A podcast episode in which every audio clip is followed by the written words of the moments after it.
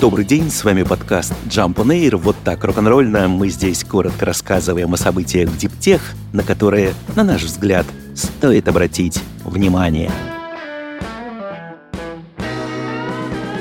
Любопытные цифры от компании Solar Power Europe. В 2022 году в Европе очень хорошо прибавляла солнечная энергетика. В общей сложности за прошлый год по сравнению с 2021 совокупные добавленные мощности увеличились с 28 до 41 с лишним гигаватта. Больше всего добавила Германия – 7,9 гигаватта. За ней следуют Испания и Польша. Не менее примечательно, что впервые все 10 крупнейших европейских рынков солнечной энергии добавили не менее 1 гигаватта гигаватта. Это еще Нидерланды, Франция, Италия, Португалия, Дания, Греция и Швеция. Общая мощность солнечной энергетики в Европе выросла на 25% до почти 209 гигаватт. В 2023 году, согласно самому вероятному сценарию, годовой рост в Европе составит 53,6 гигаватта, а в 2026 – 85. Таким образом, рынок солнечной энергии Европы должен более чем удвоиться в течение четырех лет. Ни один другой источник не растет так быстро и надежно, надежно, как солнечная энергетика, комментируют эти цифры Solar Power Europe. Солнечная энергия предлагает Европе спасительный круг в условиях энергетического и климатического кризиса. Список ведущих производителей электромобилей по итогам второго квартала публикует портал Electrek. Если первые две позиции никого не удивят, то третья, вероятно, будет для многих полной неожиданностью. Первое место с долей 21,7% удерживает Tesla. Компания продала за этот период 466 тысяч машин, чему помогло в том числе агрессивное снижение цен до 20% с начала года. На второй позиции 16,2% китайская BYD, которая постепенно сокращает отставание от лидера. Заметный рост BYD показывает на зарубежных рынках, включая Таиланд и Австралию. А вот на третьем месте, заняв 6% рынка, оказалась еще одна китайская китайская компания GAC Aion. Ее бренд был представлен в 2018 году. Фирма быстро развивается в Китае, и ее машины стали популярны благодаря отличному соотношению цены и качества.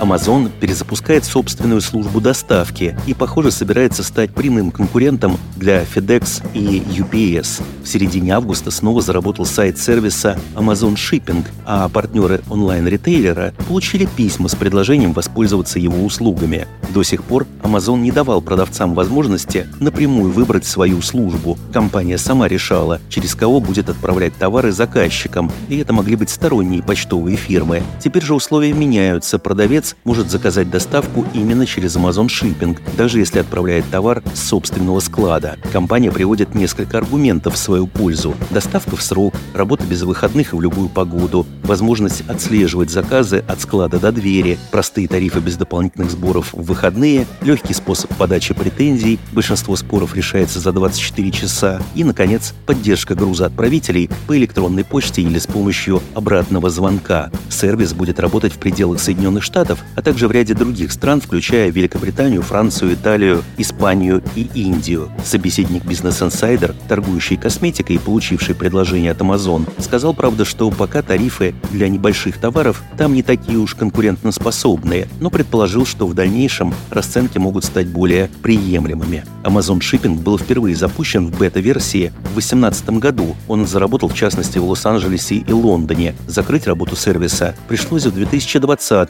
из-за нарушений цепочек поставок, вызванных пандемией. При этом, собственно, доставкой компания заниматься не прекращала. По данным на 2022 год, доля Amazon в общем объеме посылок в Соединенных Штатах составляла 23%.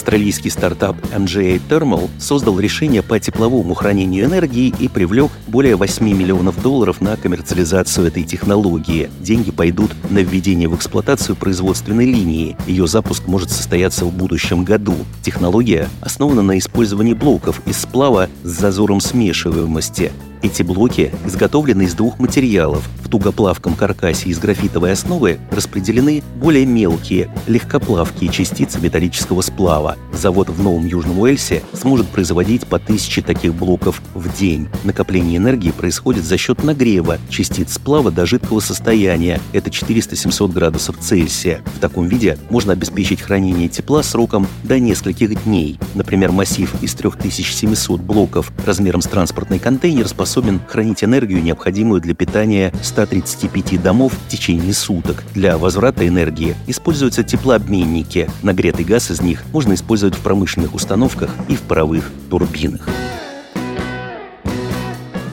Своя компания по быстрой замене аккумуляторов для электромотоциклов появилась в Бразилии. Фирма запустилась в декабре прошлого года. Изначально она была известна как «Леопарда», а теперь называется «Ваммо». Вместе с переименованием несколько изменилась и сама услуга. Раньше на станциях компании дежурил сотрудник фирмы, который и менял батареи клиентам. Теперь же в стране начала работу первая станция самообслуживания, как у законодателя мод в этой области, гиганта Гогоро. Правда, в отличие от тайваньца, ВАММО не разрабатывает собственные мотоциклы, поэтому на станциях предусмотрена возможность замены батарей для транспорта от различных производителей. Сам процесс занимает всего пару минут. Клиент загружает в уличный шкаф севшую батарею и получает свежую на замену. Интересно, что компания имеет возможность менять скорость перезарядки батареи. Идеальным временем считается 3 часа, но если спрос большой, срок можно сократить до 45 минут. Ежедневно на пилотной станции самообслуживания в Сан-Паулу осуществляется 70 25 операций замены. В планах компании открыть по всей Бразилии 500 таких точек,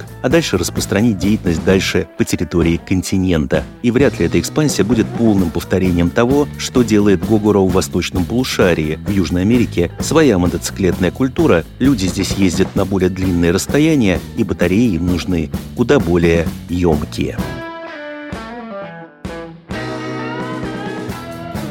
Стартап из Кембриджа Fieldwalk Robotics разрабатывает роботов-сборщиков урожая на ягодных фермах, а сам тем временем продолжает сбор средств от инвесторов. В середине августа копилка пополнилась уже на полтора миллиона фунтов. Цифра продолжает расти. Фирма, спинов университета Плимута, решила использовать робототехнику в ответ на сокращение численности сезонных работников по сбору ягод. Робот, созданный при поддержке Bosch, оснащен системами компьютерного зрения и машинного обучения, а четыре манипулятора манипулятора позволяют срывать дары природы с предельной аккуратностью. Машину уже опробовали на фермах в Португалии. Собранную ею малину сейчас можно купить в британских супермаркетах. Fieldwork подчеркивает, что у робота при желании можно перепрофилировать на сбор других ягодных культур. С вами был подкаст Jump on Air. Короткое рок-н-ролльное о событиях в диптях, на которые, на наш взгляд, стоит обратить внимание. Подробнее эти и другие новости диптех читайте ежедневно в нашем телеграм-канале Jump Daily. До встречи!